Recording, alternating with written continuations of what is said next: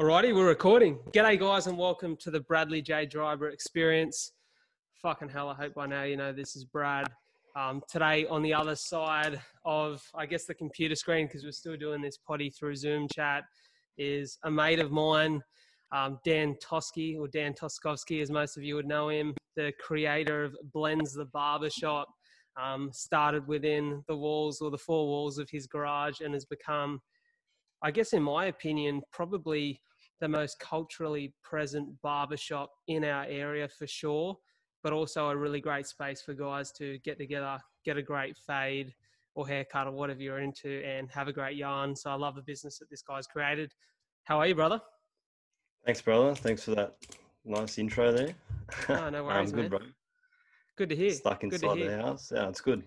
I know, man. Everyone's adapting to these quarantine times, and I guess we'll touch on that a little bit today as well, because I guess for you more so than most people, there's, I guess, a huge adaptation because this affects the way that you do business and the ability to trade as you used to, which I guess is big for you, especially as 100%. a as a business owner who in more recent times has gone into your own shop in the main village there in Shellharbour, which for those Yep. of you listening, Shellharbour is with within the Wollongong sort of region, that area, um, if you're not familiar with the Illawarra. But I guess, man, I'm just really interested today to, I guess, cover a few topics. I said on my Insta story this morning we'd cover, I guess, small business and what this business means to you.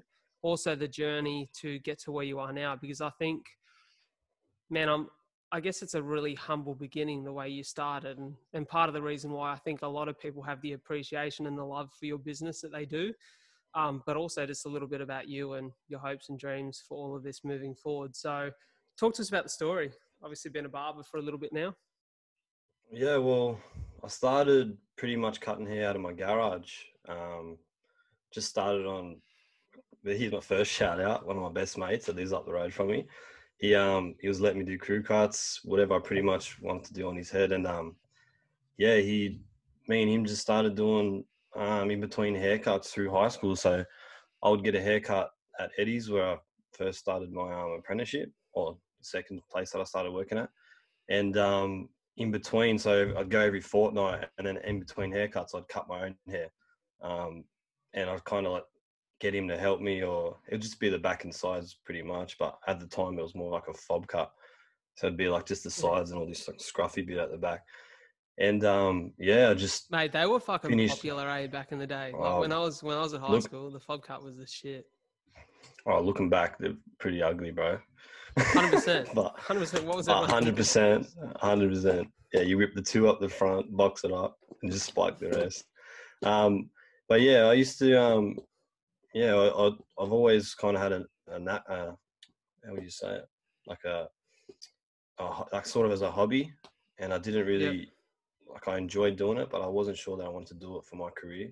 And I've always, I was always, and I used to say this to my um, my late mum that I always was worried about what other people would think because everyone's finishing year 12 and finishing their school um, and um, going into uni and doing careers like that are your typical like stuff like either like teach a school teachers or um, architecture you know what i mean? Like just real um, Basically, that con- conforming to that, go get a like finish high school, get a degree. sort of get a degree and i was like barbering at the time was more hairdressing like barbering wasn't as big as it is now.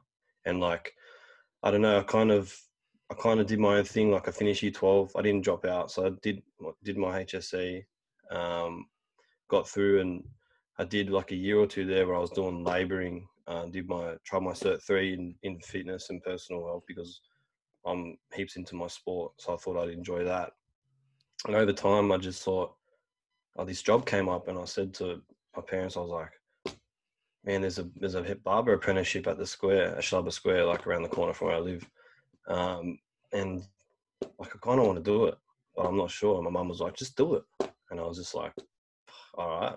Well, I called up and whatever. I didn't even really have a resume. Like I just cutting out of the garage, and I um started like that, and yeah, I, worked there for a year, and then I kind of went into um, working where at Eddie's, um, where I was my second workplace where I started work for. I think I worked there for four years and learnt kind Yeah, of the rest of my trade there. But um, yeah, that's pretty much. Um, that, that that's cool, man. I think it's it's it's funny to hear because I think a lot of people, especially who start a business, you almost hear that story that like, bro, I was fucking nine years old and I got my first fucking haircut and like I knew it was the fucking thing that I'd do for the rest of my life. Or yeah, you know, ever since I was 15, I had this aspiration to own a barber shop. But to hear you talk about it like it was almost a spur of the moment thing where it just felt right, you had a crack, and to look where you are now is it's pretty exciting. It's um, how long have you been doing it for? And while you answer that question, I can hear my radio's just randomly started playing 80s music, so I'm going to turn it off yeah. to answer that question. I'll wait. for all right. Well, um, I think I think I, it was maybe about a month ago. I checked. Um, I was on Facebook and I was scrolling through my memories, and it said officially a first year apprentice as a barber, and that was in 2012. So feels so weird talking to no one, but I did it for. So I've officially been trading as a barber for eight years. I'm back. Well, I Eight just full years. answered that question talking to no yeah, one. I, I, I heard. No, I heard it, bro. You've listened. Oh, you it's, it's in my alright. ears, so I can hear it. All right. um, for eight years So- now. And and when did you? Because I can remember. So so basically, and I So wait, think- that that that's that's eight years in a shop. So eight years in a shop. Okay. Yeah, so if you count the years before that that I did out of the garage, which wasn't probably much, like maybe like nine, ten years, but yeah, not properly in a shop until yeah 2012.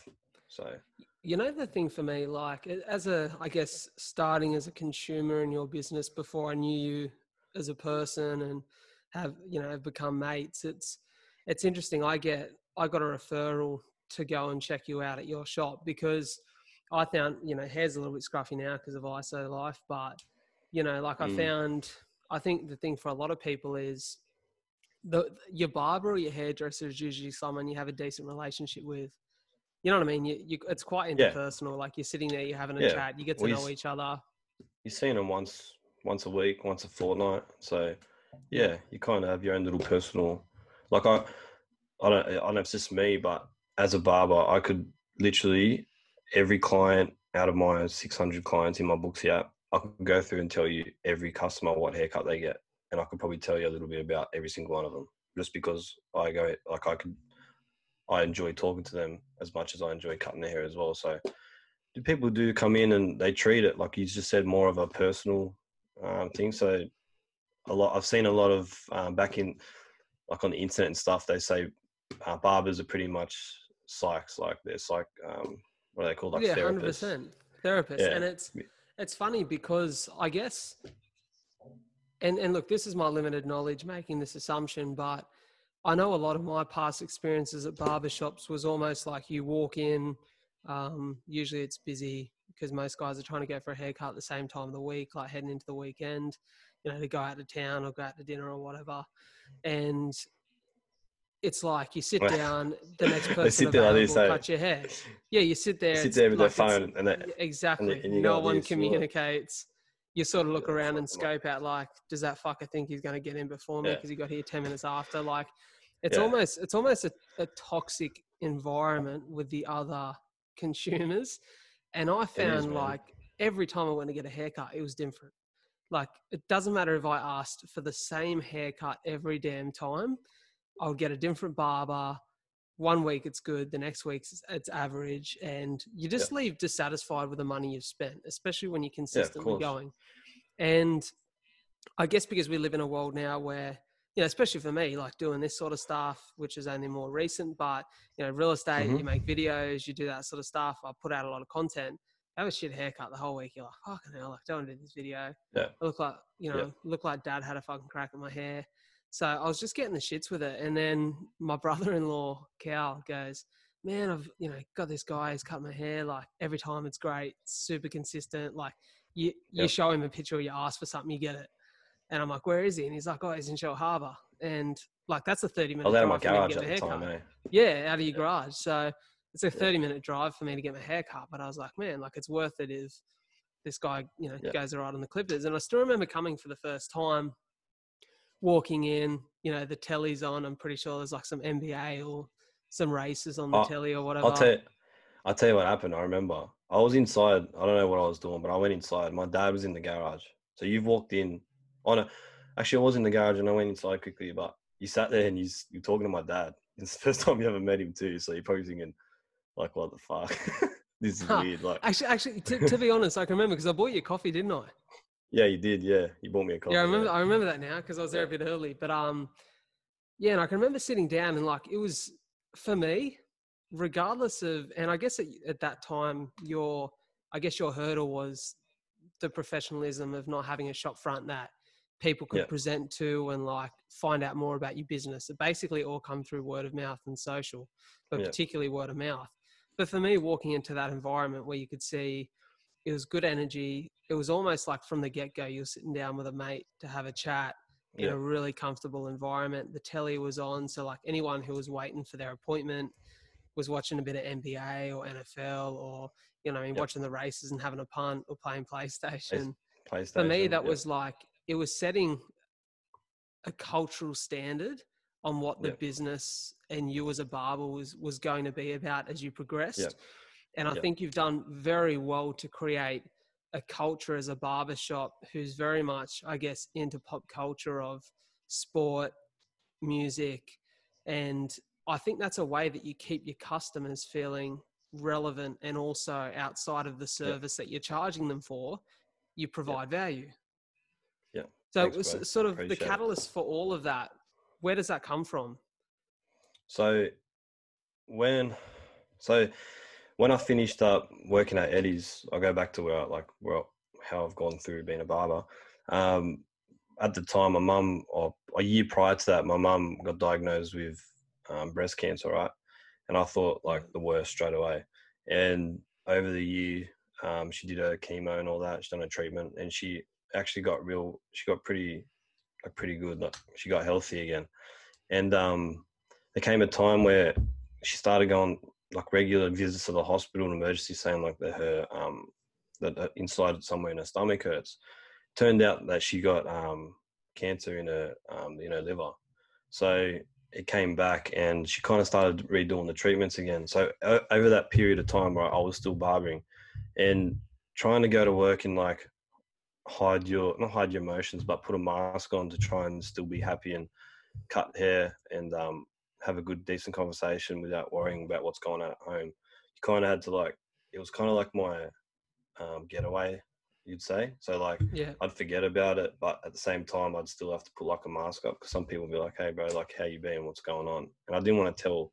You don't want to tell everyone because then you got to explain everything, and it just it just brings up raw emotions. So, um, yeah, over that period of time, um, heading towards um, before she passed away, I actually I got I kind of got a bit overcut in hair just because of the environment of um, people like us just everything was going on, and I was just wasn't in the right headspace. So I actually went to go work on the roads, um, and I worked there for two months, and that was the time my mum took a bad turn, and I was getting up at like five thirty in the morning, getting up there for or not even I was getting up at five, even quarter to five, getting up there for six fifteen, six thirty start, work ten hour days, come home at seven thirty, and um, I don't know, kind of like it was a, a big eye opener, but I kind of regret it at the same time because I wasn't spending much time at home.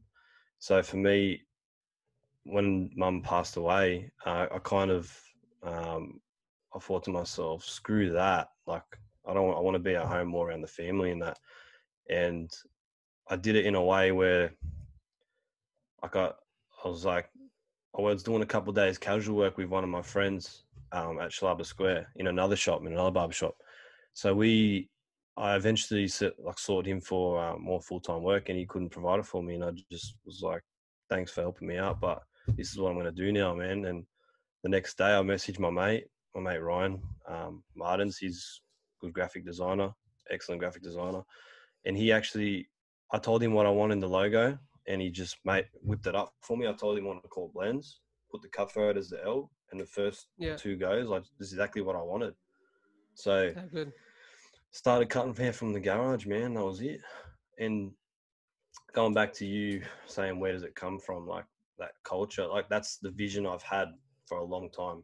Um, opening a shop where people can come and feel comfortable, where we can watch sport together we can have a laugh because, you know what I mean. Like it's not supposed to be like walk in, sit down, look around. Like I don't want to make people feel uncomfortable when they come in. I want it to be bubbly. I want people to go, bro. I would come for a haircut, but I would even come just to have a coffee and sit down with you. I don't even want to come get a haircut. I was coming Yeah. to chill out with you guys because you guys. I want it to be someone else's getaway, so they can come and get a haircut, and forget about everything else that's going on. They can get and a I think get a good haircut and enjoy the culture and um, and the vibes Definitely. that I've got going in there, and which is from what you've said, which is I'm, I'm achieving. So yeah, that's. no, I mean, I think I think you should be really proud of that. And and I may be speaking out of shop here, but I guess the Look how red I Yeah. go, bro. I get heaps like. I get heaps like No, you look- Weird. you Yeah, look go on. You're, speak, you're speaking really well. Um, yeah, I guess I may be speaking out of shop here, but I think a lot of that, I guess the confidence to be, to have the environment that you've created in a shop probably comes from the comfort of being at home and it being your Yep. space and you're able to do, excuse me, as you please in the space. And then that follows on with your customers being comfortable and you being able to do that in the shop. Because it's only we now six, is it six months, a little bit more that you've been in the shop? yeah, since October 2019. So yeah, around that. Comes along quick, eh? Yeah, bro, crazy, very crazy. And what was the obviously because excuse me, I sound like I got corona. Um, I I it to me guess through the mic. no, I won't, bro. It's coming through your AirPods, bro. Um, I guess for me, you know, observing your business and anyone who's a customer of yours or a, a client of yours knows, like it's it's hard to book in. Like you have to book in advance. You have to book your regular spots because you are literally jam packed. Like there's been times where, man, if you're not booking in straight after your haircut for your next regular, like you're not getting in for two and a half, three weeks because Yeah, you've got like a 100%. solid, loyal customer base that doesn't differ or wave from their routine. Like they're booking in usually at the same time. And I Yep. guess for, for me, observing your business as someone who likes business and likes to see growth in, in people's businesses and as entrepreneurs, I was looking and I was like, you're really like, you know, you brought Lockie on in, in the garage as well. And like you guys were both busy consistently every damn Yep. time that I was in there. And me going, okay, how does this business get any bigger or better? And, Yep. you know, from the confines of your garage. And then that's when you looked at the shop. And I can remember you speaking about it for probably six months before you done it because it was just looking for Yep. the right space and figuring out how to do it Yeah, but I guess now that you've opened up to, you know, two days a week where you do walk-ins and that sort of thing, which is probably not so much Well- during COVID. yeah. Well, even even going back to when I was um, shortly after my mum passed away and I wasn't doing any work, I was just doing a couple of days casual. I was getting like, and this is a big reason why I did it was um, one, my family, and two, my current um, partner, my girlfriend Talisha. They were they pushed me, and like I always just I remember one day I was telling Talisha, I was like, just stop, like stop annoying me, stop telling me because I don't want to do it. And she's like, you would like you you have to do it, like it's something that you're good at, and my family as well. They were all like my brother-in-law, um, Alex. He was like, just like my sister. They were always saying it, like you got you got to do it. You got to go out on your own. And I remember for years prior to that, when I was working at, um, even working at other shops and that, that everyone used to say to me, and I used to brush it off and go, "Nah, I'm pretty, I'm comfortable and happy with what I'm doing. Like I don't want to do that." Um, I was always in that mindset, and now that I've actually done it, I've I can't look back. Like it's just moving forward from now. Like I know, I guess the thing as I'm- well is like it's easy to be comfortable when you're young because you know you want you basically yeah, I could still make- be, yeah, I could still Yeah. be working in the garage, bro, and not have no um overheads and just cruising and just working in the garage. Do you know what I mean? Well, that's Like, the I thing, right? be Because I guess for a lot of people, like how are you're 25, yeah, 26. 26. So I guess at, at that age, it's still like life hasn't really hit you yet. Like you don't, you don't have, you don't have children. I know you got, I know you got nieces and nephews, so it's more present in your mind than would be in most. But like you don't have Yep. children, you don't have huge stresses in life that need you to grow financially quickly. So the comfort of earning money and being able to enjoy a lifestyle and still save Yeah. Like you can do that from the comfort of your garage and you don't feel Yeah. like you need to push or you can do that as an employee. But I guess when you get to that point where it's like, if you look at the growth of the business, like would you look back now? I guess you wouldn't look back at the decisions you've made. Probably a little bit tougher times at the moment because of this virus, but I guess Yeah. the position that you're in, you probably wouldn't have been in if you're at the shop at the garage. No, hundred percent. Well, I wouldn't be working at all. Put it that way. If I was still at um at home in the garage with this COVID thing going on, because I wouldn't want people coming to my house, putting everyone else in danger at home. Um, I've got my nephew, and my niece, and that there as well. Yeah. Even my dad is pretty old.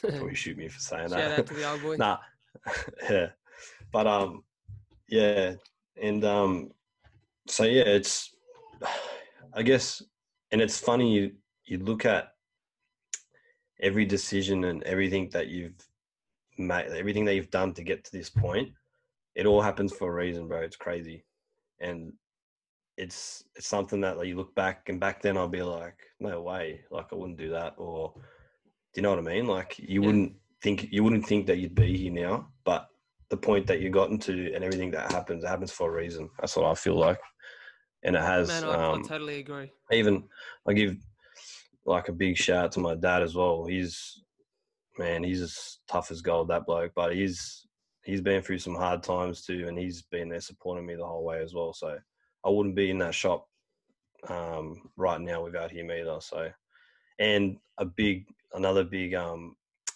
driving force behind me was my mum. She always said that I would always open up my own barber business.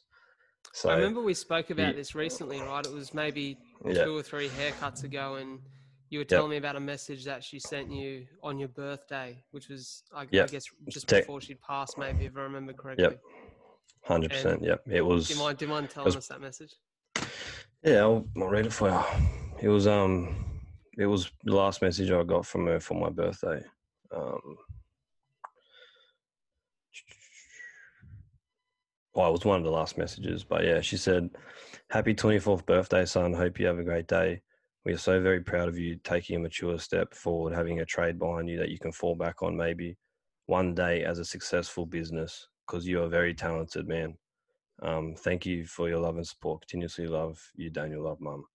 So that message was like, yeah, it's like I've kept it because it's it's it reminds me of how far I've come as well, sort of thing. So Oh, definitely, man. I can I can imagine that for anyone, you know, to know that your parents are proud of you and they yeah, they support what you do is is huge, especially in your circumstance. To know, Yeah. I guess looking back, that that's a cool feeling. Like when you've Yeah. had, and and I can imagine at times there'd be plenty of challenges along the way, starting a business as a young guy, and I guess you don't really have business mentors, or you know, you haven't you you haven't watched a business being grown from the ground up to understand how this all works and the challenges that come along the way. So, I guess another question I had for you because I can imagine it'd be a, very important part of the process is if you look at the team that surrounds you, I guess, outside of the shop, so the faces that, you know, we don't see like accountants, um, you know, people who have business brains. Do you do you have a good team supporting you to make sure that everything's on point? Because I know there's a lot of stuff, especially accounting wise and around tax, like that you ha- that you probably don't know until you actually own a business. Well, to be honest, this is like everything you do in life. Um, I think you learn more as um, more the experiences that you've gone through. So I think there's no manual on how to start a business. Like you just gotta, if you want to do something and you want to start it up and you're passionate about it, go and do it. Go start it up. The rest will come along and you'll learn along the way. There is no book that will tell you how to do this, how to do that. You'll face challenges and you'll do things like that and I'm kind of lucky because my like say if I need something done, if I need uh, a plumber, I've got fuck, oh, almost swore. I've got five plumbers that I cut. If I want to real estate, you're a real estate, you do real estate. You know what I mean? I know real estate agents. Um, I know I cut um, a, few- a lot of older guys there, like dads, got families and have had businesses before they know what they're Yeah. talking about. They've been there, done that. So I can kind of go through my customers and just pretty much talk to them and bounce off them what I should do if I'm if I need if I've got questions that need to be answered or if I'm curious about something. Do you know what I mean? So yeah, I've got a good I've got a good bubble of people that have had um, a lot of experiences with business too. So That and it's helps, not just right? it's not just like accountants and people like that. Um, it's the people as well that push you to do more, um, which is pretty much your yeah inside your bubble as well. So um, I remember when I was working in the garage by myself, and I was I was like I can't, I just I, I need a shop, and then my brother-in-law was like, "Nah, man, um, you could put Lockie on if you if you want to," and I'm just like it wouldn't work in the garage. Like it's too too many people. Like I need a shop. And he's like, just give it a crack, man. And shout out to Lockie. He's been Yeah, Lo- Lockie was in the DMs Well, prior to this asking for his shout out. yeah. I said to there him, I said, look, all, all credit where it's due. You are part of the duo. You're probably not the better half, but he said, I'll take it. So, Uh, he's no, uh, he's been And- he's awesome, man. And and the thing is too, he's uh, we can like we can kind of relate with each other because uh, when he was at a young age, he lost his brother as well. So in our families, my mum actually worked with his mum too. So like we're actually pretty close. Yeah, okay. I didn't know um, that. with Yeah. Our fam, our families are pretty close too. So I look at him as my brother, and he probably treats me as his um, older brother as well, which I'm so down for. Like he's he's the best. Like No, he is, shop, man. And he I has think, a laugh. You know what's so important about that, though? Like, I, I think in any business, you talk about, you know, we talk about the culture of, of the shop, but also the culture of the people that work there. And I think the fact that Lockie's very similar to you and the fact that, like, you can have great banter and nobody takes anything to heart. Like, Bro, you can't win, a- but yeah, no, he's, start- he's very good. s- He's very sharp. yeah, you started you started dance with the devil, as he says. He says you don't Yeah. want to dance with the devil. So you do not go there because he will hurt your feelings and he'll win. And I know he's listening because he will be. He's I'll get you um, back, he, little shit. he fits the um he fits the role to to be in that environment and in that shop really well and i think i guess looking for you at the future is the plan i know at the moment if i if i remember correctly you've got five or six chairs in that. There's five, there's five chairs in there, and I'll be completely honest with you. I well, we had a third one, Tori, who um recently just left us to go work with his dad. Um, and so now I'm back to two, just me and Locke in the in the shop. But um, we I was I was in the in the making of employing another um young bloke, and this COVID stuff is just taking a step back. So I'm back in the back seat again of the car, but it will it will happen when um when this stuff blows over, and yeah that's what I'm looking forward to the most is rebuilding and um hopefully filling those chairs back up and ne- the next step would, would just be um to grow I guess even more so I can get my clientele and hit that max potential and then hit another shop and just keep going from there. That's the so goal. you'd like you'd like shop number two yeah. Yeah. Where do you was- like if you look geographically at what you've been up like because the thing for me is right, and I said it earlier in the episode, man, I drive half an hour to get my hair cut.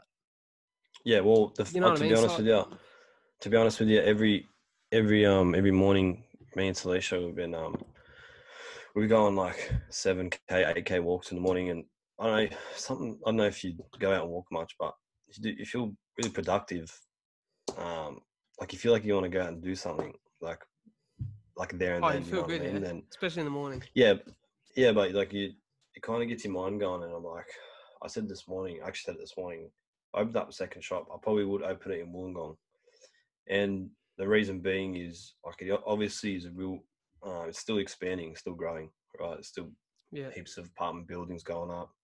Um, Milky Lane's coming to Wollongong, so I'll be close to the Milky Lane. like the, the best food. lunch in Um, Milky Lane. uh, uh, anyway, um, and um, you you know, but um, I recently just cut um, Melo Ball's here, who played it for. This is what I was. Gonna, I was Illawarra going to get onto this topic. Yeah, All right, so um, I think there's a a broad range of um, potential there to cut more, uh, say, athletes hair. So like You got the the Dragons team, which I actually already do a few of those boys. Um, the Hawks, I did all like pretty much the imports that came over when Melo was here. So I guess if I'm close out that way, there would be more um, that would come into the shop. That would be more. Um, what's the word? I don't know the word, but I, I think would be there's more. there- yeah. In in my honest opinion, right? I think once this all blows over, like COVID's finished, business goes back to Yeah. normal, restrictions are lifted, and you rebuild what you have in Shellharbour. My personal opinion is if you open up in Wollongong, you take over the whole market because I think what you do is there will be, I reckon, I could be wrong here. Correct me if I'm wrong. I reckon there could be at least forty percent, maybe thirty percent of your customer base at Shellharbour that actually live in, in Wollongong. Yep, I'll be 100 percent with you. Straight Uh, straight away, they they start they start going to that Wollongong shop, which means Yep. you're already getting bombarded with requests. So that opens up that space at Shellharbour. So Shellharbour doesn't lose any business at all. And Yep. I think you kick Wollongong off on a really good foot with that customer base that have been hoping for somewhere quicker. But I think that's for me, like if you if you ever doubted, which I don't know if you do, but if you ever doubted the support you'd have for a second shop, like bro, like you got people that drive for half an hour for a haircut. Like people say, Yeah, I've and vice, people say vice at work, versa. I think I think people would drive from Shellharbour to Wollongong If they had to, yeah. So And and Yeah, that's the thing. so- People have said to me before, like, bro, why do you drive half an hour for a haircut? I'm like, because it's not just a haircut. Like it's the best haircut I've ever had. And it's consistently a good haircut. So it's worth driving the half hour. And it's also worth a chat. Like for me, I come early, we grab a coffee, we have a yarn, off of you. and it's Yeah, a good way to start to your day. Yeah, to be honest with you as well, I wouldn't be able to do any of this and none of this would be successful if I didn't enjoy going to work. That's the one thing that I I've done other like I've done other stuff. Like I said, worked on the roads, done labouring for people, um, did my cert three in PT and that. I just I enjoyed that stuff, but I wasn't passionate about it. And every day I go to work now, like even now that this COVID stuff's going on, I'm working less days. And the days that I'm off, like today, I actually thinking about like like just recently I just started filming my haircuts. Like I'm doing my first ever uh, video. I still got to put the voiceover on it, but I'm gonna make a YouTube channel. You know what I mean? Um, With steps on how to do fades and stuff like that. So if I didn't love my job and I didn't like enjoy going to work, I wouldn't be doing any of that stuff, and I wouldn't be growing and I wouldn't be expanding. I'd just be going to work. I'd actually just go work for someone else. To be honest, that's A hundred that's the bottom end percent. of it. I think passion drives success too. Like, and, and Yeah. it's, I know it's something I've spoken to about all the time. Like, you've always got a new idea, or you've got, I guess, something new that's in the works to make this bigger than it already has been. And for me, that says that there's passion there, that there's genuine care for the clients you have, but also the future of the business, which means your head and your heart's Yeah. in the right space. Well, I'm not like there was a time there where I was content, like we said before, like I could just stay in the garage and work there and just keep working there and be content. But um I'm I've learned that you you can't get anywhere or you can't grow and be successful if you don't push yourself and you don't be out. It's like I'll be honest with you, doing this is like it's pretty daunting and Oh, definitely. um, for some people it's uncomfortable. Like I enjoy like uh, this is weird because I cut people every day. I cut new people all the time, but I still feel like I'm. I still feel the pressure. You know what I mean? You, Like I'm you still, still like, feel a little bit exposed when you're on camera for, I guess, one of the first times to an audience that you don't know.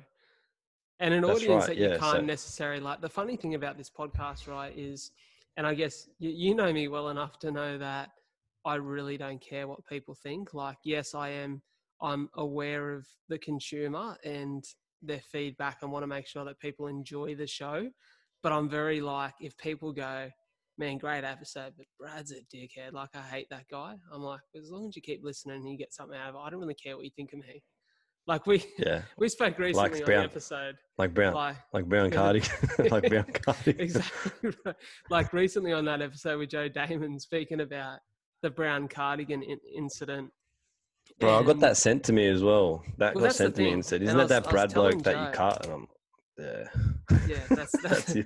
that's him getting roasted by Brown Cardigan. But the funny thing is, bro, like I, like for me, some people were like, I still remember when I first like told a few people about that, and they're like, bro, like, that's man, are you pissed? And I'm like, no, man, like it's it's just it's just literally them trying to have a bit of fun on their platform Yeah. and take the Yeah. piss out of someone. And Yeah. really, the comments are a bunch of like really unhappy human beings that Right. don't be- have a lot going be for 'em si- in life and like probably just were looking for something all day to pick on. But the funny Yeah. thing for me is like I sent Brown Cardigan a message and I was like, "This is outstanding!" Like I was They're- like, They're like if you want to, if you want to, sh- yeah, they did actually. They were like, I can't remember what they said, but they were like, they replied just like laugh out loud or something. Thanks very much, we appreciate it or whatever. But for me, like I had heaps of people message me post podcast with jo- um, with Joe Damon asking for the link. So I just sent the link around to a heap of people to the Twitter feed. Like people like, bro, the comments are brutal, and I'm like, yeah, but I don't care because, like for me, it was at the time it was serving my purpose. It was me putting out content for a job that you know that, that I was trying to to grow in, to grow a platform in. So I think you know you're you're on the right path, man. Like you continuously, you can see your passion. If you're passionate about something, you don't really get too caught up or too upset in what everyone thinks about your new ideas, and you're putting yourself out there. And I guess you touched on it a little bit earlier. A big part, I guess, of your growth socially and your content side of things was, I guess, if you live in the, I was going to say if you live in the Illawarra, but if you f- live on planet Earth, you probably know who LaMelo Ball is, and Yeah, the, the man that- knows that- how to get some media. Yeah, well, that was um, a big thing that happened that kind of boosted me going into the shop because I was getting all this um, attention, bro. Like, not like, I mean, like a lot of people going to my Instagram feed, and to me, my Instagram feed for my business is my bread and butter. That's where people people out of the area they Google Blendz. They're gonna go on an Instagram page to check out photos of the haircuts and the quality of the haircuts, right? Yeah, which is what I do if I was out of the area. Um, and I think the first thing was I uploaded that photo, and everyone was just like sending it to their mates and that. I'll, I'll get it up now. How much reach it had on Instagram? Just Bro, here's, by so here's going to the why, why are you getting that up, right?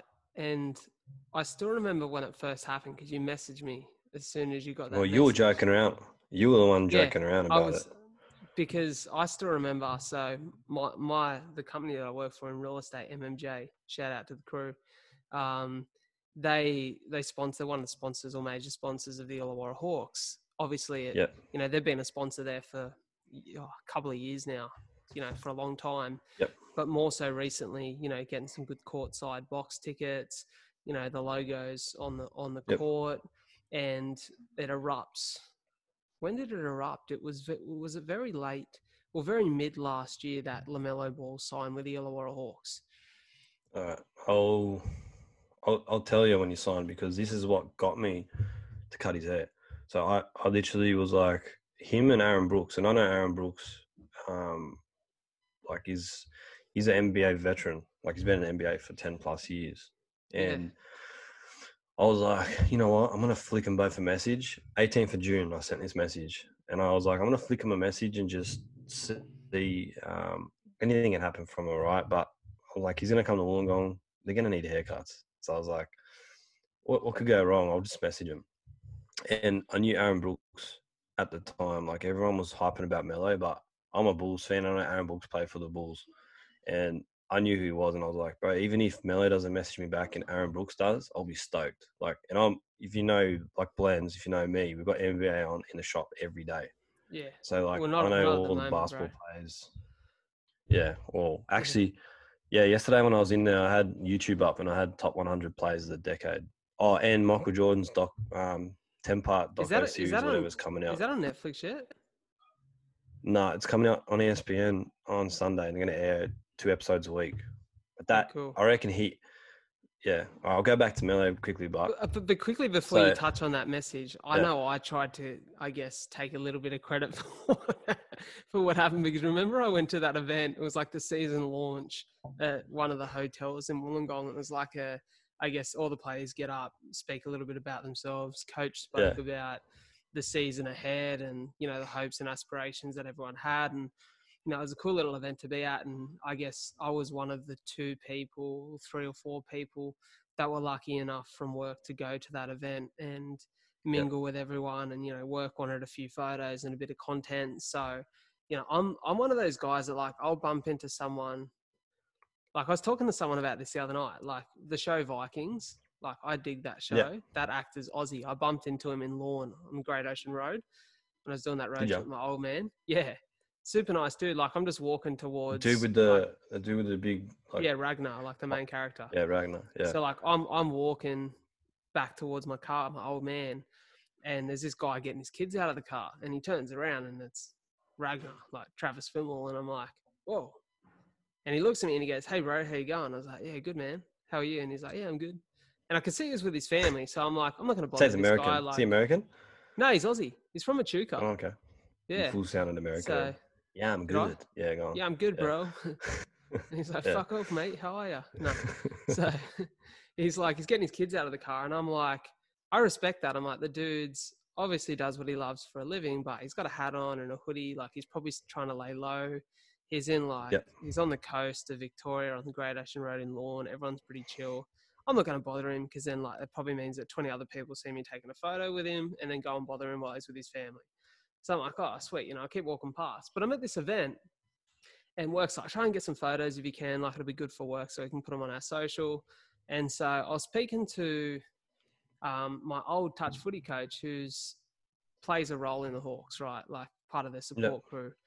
And then aaron brooks was sort of there and we started having a yarn and uh, super nice guy like so Yeah. so nice He's like a was genuinely interested legend, in real estate and property in the area. So we started having a yarn about that. Spoke for about 10 minutes.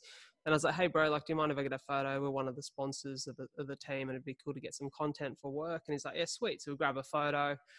And then my old touch coach, Josh, goes, well, why don't you grab Melo for a photo? Like, that'd be good for your content. And I was like, yeah, I will. So I could sort of see, you know, he's getting hammered. And I was like, hey, bro, like, really, you know, really sorry to bother you. I can see you just want to sit and have a chat and relax, but do you mind just a quick photo? So we grab a photo, and I still remember posting both photos, tagging both guys.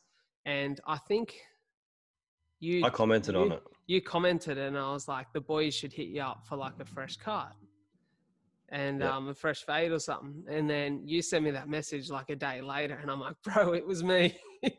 I'm the catalyst for this. But you'd actually sent the messages.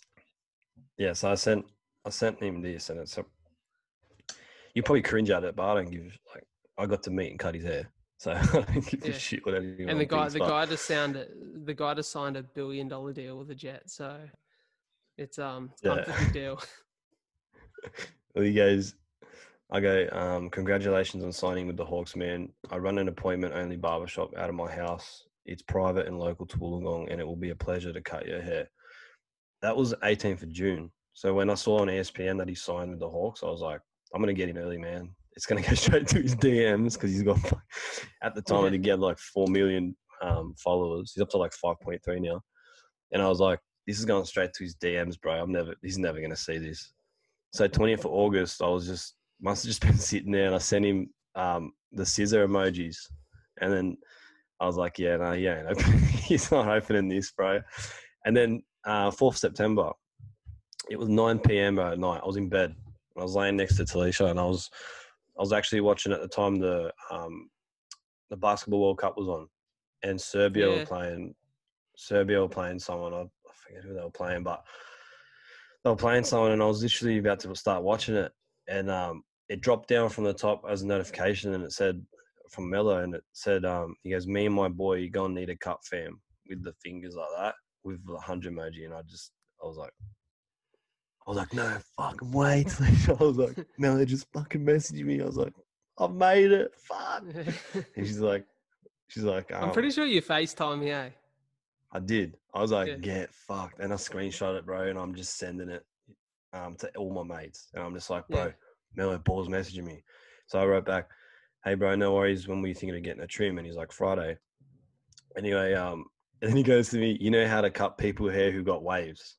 And I'm like, well, he hasn't got waves, so who who's got waves? So I told him, yeah, I've had a few haircuts experience with it. And he goes, for sure, that's what's up, family do you come to the crib and cut? And then I was like, yeah, no worries, we can organize that. And um, yeah, from there, man, I just I cut his hair two or three times, and yeah, bro, he he pretty much said to me he cutting hair for free, and I was at the time I read it and I was like, that is so rude, bro. And then I was like, no, I could play this into my um, hand pretty good, bro. And I was like, I'm happy to do it for free if you can share it on your Instagram on the story. Um, and he goes, facts. That's what we usually do in the states. Just repost on your story, and I repost. And I was like, all right, awesome. So yeah, I cut his hair, and um, he reshared my story, and this is how many views it got. Um, it was, oh, it's not coming up. Oh yeah, it is. All right. So he did reshare it as well, which I was stoked at because I was like, "There's no way he's going to do it. He's just stitched me up." You know what I mean? Yeah. So it reached it reached eleven thousand um, people. I had fourteen thousand impressions and almost two thousand sticker taps on his profile. Um, and on the actual photo that I put up, he got I got thirteen and a half thousand plays and almost a thousand likes just from that one photo.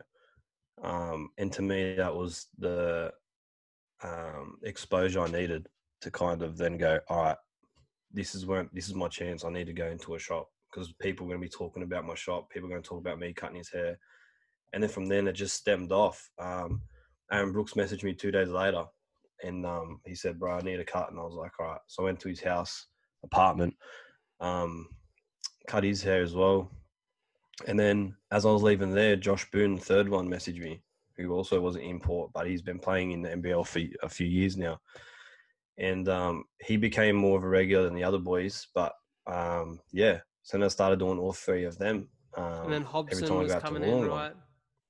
Then Hobson came in, and um, I guess you can tell like Melo was just here, obviously, to try and boost his profile um, and try and get into the NBA.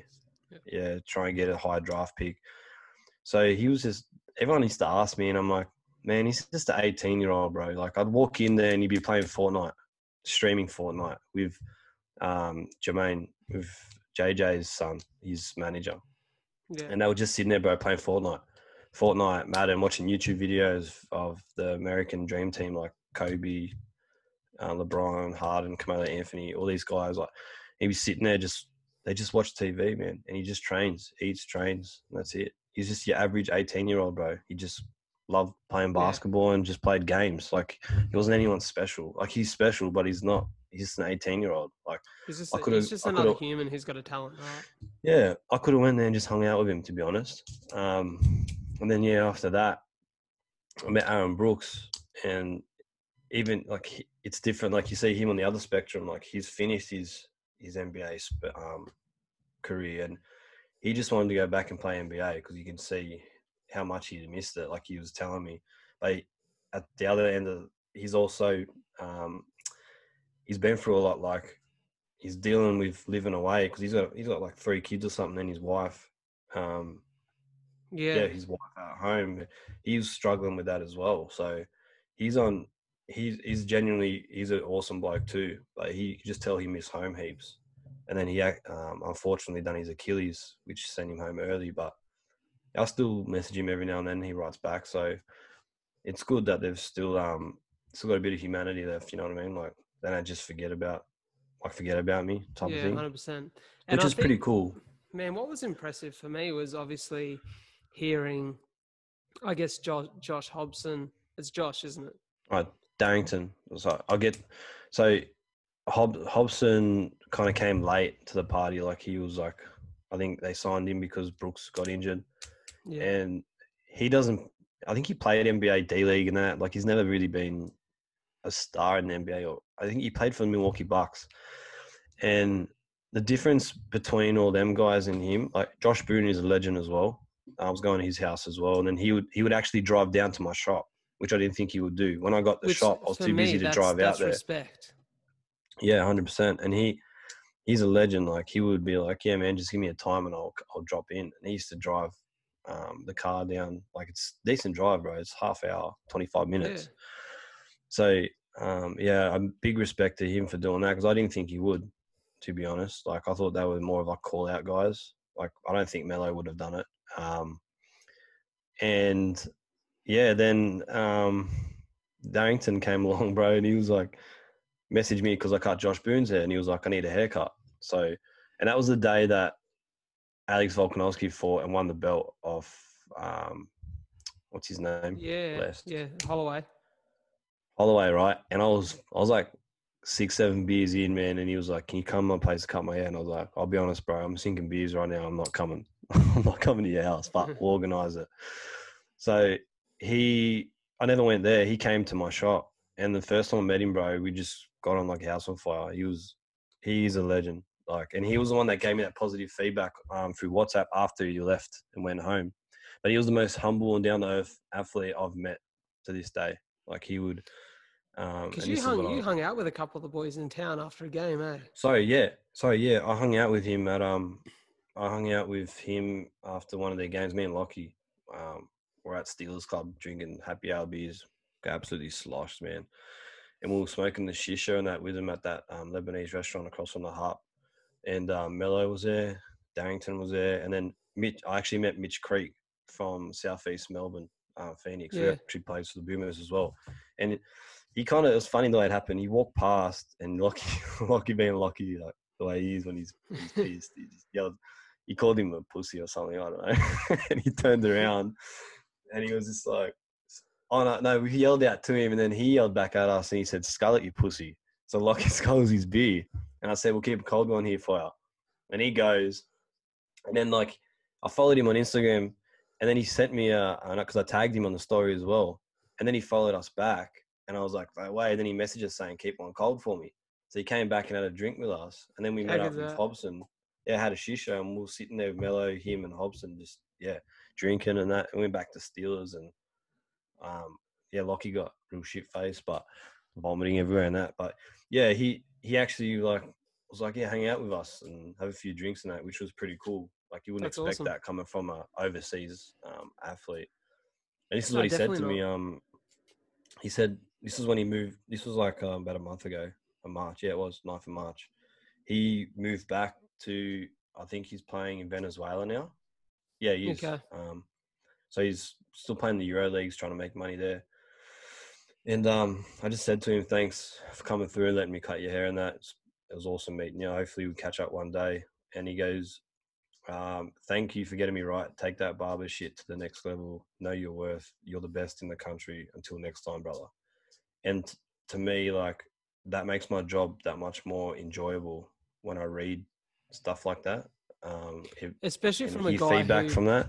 has has played you know played in different leagues and you know i guess these guys that athlete culture is like you go get your hair cut you know you've got a relationship with a barber like they post that shit like so Well, that- they're, that they're was- that's- critical that's- of the people that cut their hair and they don't come That's back if they've- they're on tv man playing like they like a fresh cut Yeah. for a game they're not coming that- back if they think it's shit Yeah, and that's the thing. Like he, the cool. I think the coolest thing was that every day I'm watching NBA players on TV live and that, and like to meet these guys and like cut, be able to cut their hair. It's like, it's just it's like reality. You know what I mean? And it's like, it's one day where, like I was saying before, if I get if I open a shop in Wollongong, sorry, um, if I open a shop in Wollongong, that that's the type of um, clientele that I want coming through my shop, and then they become regulars, and then you know this whole thing about me messaging Melo, like it wasn't just a one-off thing. That's opened the door for me now for so many other avenues because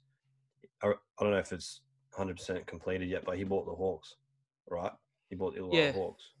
I don't know if it's done yet, but I'm pretty sure they'll go through with it because that's what they need, what the Illawarra needs, for someone to buy them out, buy good players, and make them competitive again. But imagine if all these other American players come through now. You know what I mean? And It'll here's, put me on the the, thing, it'll man, put me on the map. It'll put me on the map globally to say, Melo, someone comes through, plays for the Hawks, and goes to Melo, "Hey oh, man, do you know a barber that can cut my hair while I'm playing here or while I'm here?"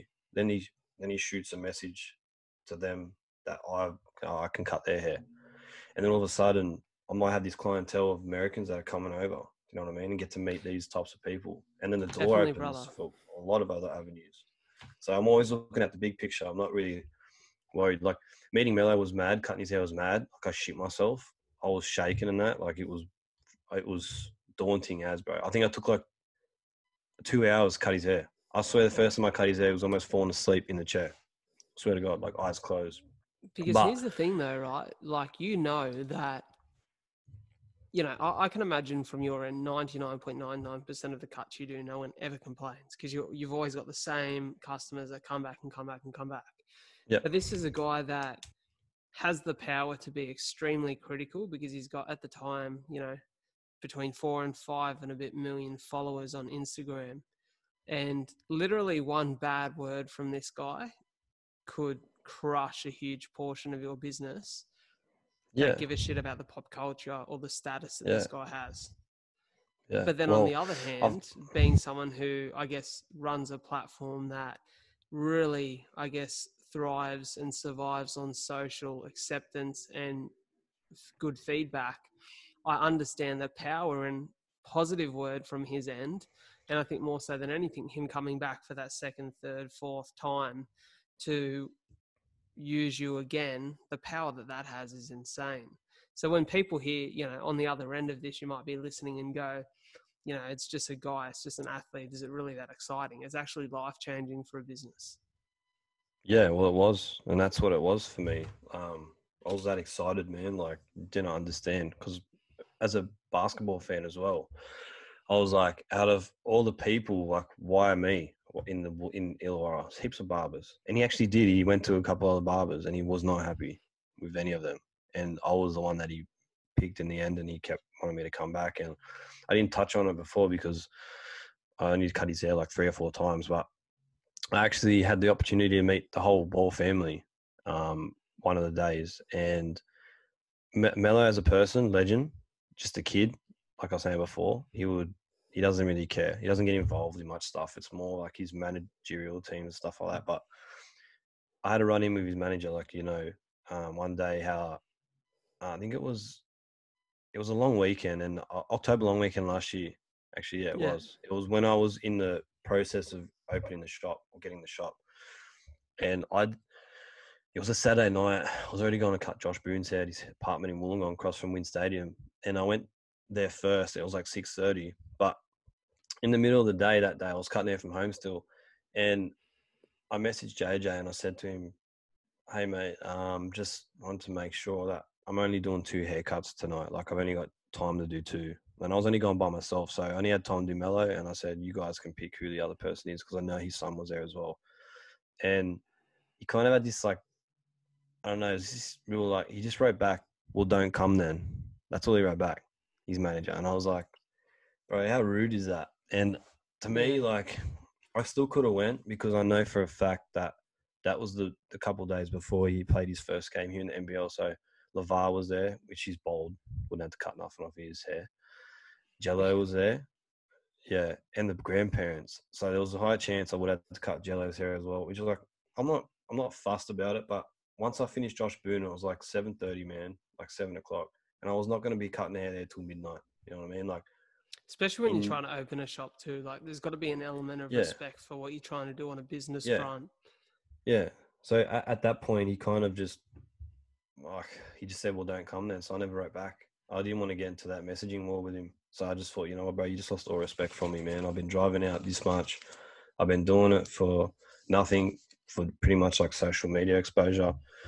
And the thing that annoyed me the most was that he never like messaged like Melo did, but JJ never did after that. Um, message me. I, I got to And be honest, bro. Pretty like, disappointing. You, you know what disappoints me a little bit? So I'm going to give you an example, right? So we're talking about a guy who, like I said, he's ju- there, there's a billion dollar deal on the table, which from what I hear has been signed. Excuse me. Um, we're talking about buying a full team within the the national league here. This is a guy that's got money, regardless of whether he's 18 or not. He's got money. His family's got big money. This guy is wealthy. Mate, I went to get a coffee this morning, a takeaway, coming back from doing my laps in the water this morning. And I'm ready to pay, ready to tap my card. And the barber goes to me. um, Barber? The barber, the the barista goes to me, goes, Bro, lucky you. Hey, bro, I ain't giving you no free haircuts. you know, he goes, um, he goes, bro, lucky you, you got a free coffee. I was like, what do you mean? And he goes, um, the person, some person earlier told us they wanted to pay for a second large coffee and just throw it in the stack. and like you got the lucky cup. And I was like, oh, that's really nice. But I was like, Yeah, look, like I'll pay for the next person's. Because like for me, even for me, like I'm not wealthy. I don't have a lot of money. Mm. I'm trying to be smart with my money. You know, I've got a mortgage to pay. But I'm like, I don't need that four dollars fifty as much as someone else does. Yeah. So I'm like, Yeah. it's only right. It- like I would feel selfish taking that and not paying Yeah. it forward. Now, as a guy who can see there's another young dude who's hustling and trying to create a business and is opening a shop, I would think that, you know, that that little bit of money that it is to him, you know, even, you know, if, if I was in his position, I'd like to think I'd pay for everyone's cut and pay you a little bit more for the drive out. And like Yeah. that would be me respecting you trying to create a business. Oh, that's our culture, bro. It's different. Everyone's different. And this was funny as man. When I cut Darington's hair, I remember we had Lockie and Tori were both there still. We are just talking and that. And he goes, How much were you charging Melo to go to his hair house to cut his hair? And I was like, I'll be honest with you, man, I was doing it just for some social media. Um like for him to reshare my my Instagram stories and that. It's just some exposure on my social media. And he goes, Bro, you whack as fuck. it's just like yeah, I go, how much they charge in the States for a house call out? And he goes, at least two hundred dollars. And I was just like, What? I was like, two hundred bucks. I could have literally charged him two hundred bucks, but I'm not about that. You know what I mean? It was more for my business. Like I wasn't going there Yeah. for the money. No way.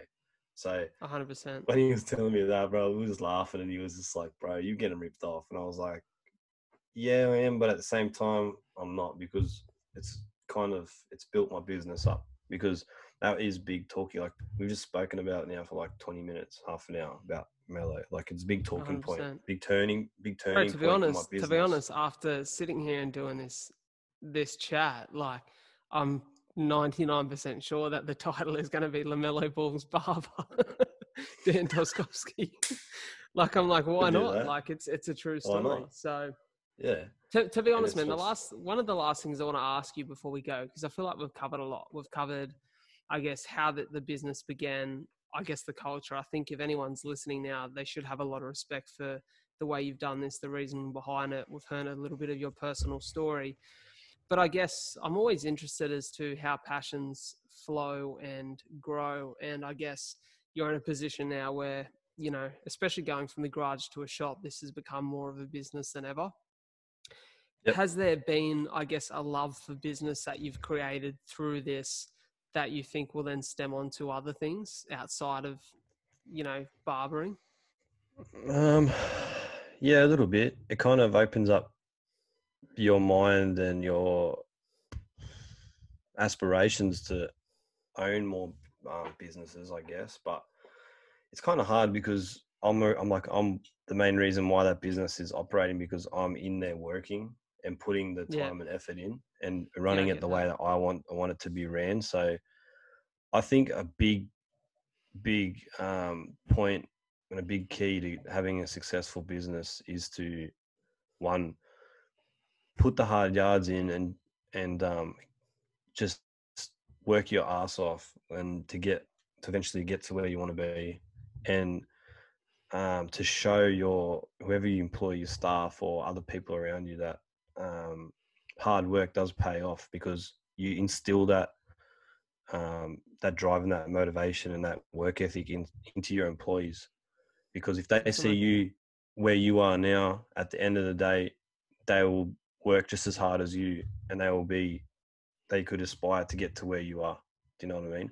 A hundred So- I feel like if you do it the right way, then your business will be uh, will grow and will be successful because you're instilling your um how do you say your your motives and your your work ethic into them. And then it's still instilled in them and they're doing it and that becomes natural to them. And then later down the track if they employ people will be the same thing. It just goes on like it's like a it's like a chain effect you know what i mean? So I think the main yeah the main key is to do that and to treat your staff and your employees the way that you would want to be treated um, Definitely. to grow to be successful. And I guess once once you once you do that, um, go back to your question, um, then you can probably leave your business and focus on another one. But until you're happy with how your business is being ran, then I'm not um, like me and Talisha talk every day about. She's always talking about ideas and businesses and stuff. But I think the one thing you gotta do is just focus on one thing and then complete it and do that. Like put set a goal and go and do that. If you want to go open up a coffee shop, go open up a coffee shop, get it up and running. Don't leave it half finished. Do get it to where you want to be and then open up another one. Do you know what I mean? Yeah. Business can't be can't be an overnight thing where you just go, oh yeah, I want to open that, I want to open that, open that. I want to employ people. Just doubling down all just- your energy on making No. a success of that and then creating a new, new won't. objective. it w- it won't work. I think you need to you need to put everything you can into one thing and then let it grow, and then get it to where you want it, where you feel comfortable, and then maybe you could go and do something else. Do you know what I mean? You either sell Yeah, it or get people to run it for you. So, yeah, I think it it has, does open up your mind because like you're not um, you're always thinking of ways to make money as well. I guess Yeah, so definitely. like I've like I've recently like recently started doing the YouTube. I want to start doing YouTube videos and stuff, uploading more videos and content like that to hopefully maybe get sponsored by a brand or the Clipper brand or do you know what I mean? definitely. um, Opens your mind to new possibilities and opportunity. Yeah, like I could bring my own range of Blendz, wax or hair products. You know what I mean? You just got to Yeah, go out and find the right product and label it and and label it with your own um, brand. So I guess yeah, it does open up your mind to wanting to do more. But I think yeah, the goal is to just to grow your own, grow it first, and get it to the point where you feel comfortable. That's sick, man. Yeah. And it's um I think this has been a really, really good quality episode for anyone who is sitting at home with a passion that they wish they could make their their life's work or their income. You've just got to get out and give it a crack, and that's that's the message. So when you do, good things happen. Yep, hundred percent, man. And um, I just wanted to give a massive shout out to all my customers because I will not be here to this day if it wasn't for any of you guys and for your continued support. And I know it's been pretty shit with this COVID stuff going on, but I promise you, we'll come out the other end. We're still going to be there, and we're going to be able to cut everyone's hair once it's all over. So um, I know you all be listening because you all look at my watch my Instagram stuff and um, yeah, give Brad a follow as well. Legends. Um, and yeah, and my family as well, and um, my girlfriend. I love you all. Thank you so much for your support. And um, yeah, that's not, I'll do that big shout out at the end so everyone's happy. Uh, no, big respect, man. I, I respect that. I'm in the same boat. So I appreciate so much you coming on. For the people, what's the the Instagram handle? you sure it's just Blendz the barbershop? Um, yeah, Blendz the barbershop. So at Blendz the And, Barbershop and the Yeah. address of the shop. Um, shop six slash twenty, the twenty six Addison Street, Shellharbour Village. And they can find Um, you on and- IG as well as, as Daniel Toskovski, correct? Yeah, and Facebook. Um, I've got a page on Facebook as well. Um, Blendz Barbershop. And if you just Google Blendz Barbershop, it'll come up as well with both those handles. So, um, and if you look in the book, we've got an app called Booksy. Um, you can book through Instagram. There's a book button. Uh, you can book through Facebook. There's a book button, or you can also just download the app because either of those links will take you straight to Booksy anyway. So, um, Too good. yeah, bear with us at the moment with the appointments because it's very limited.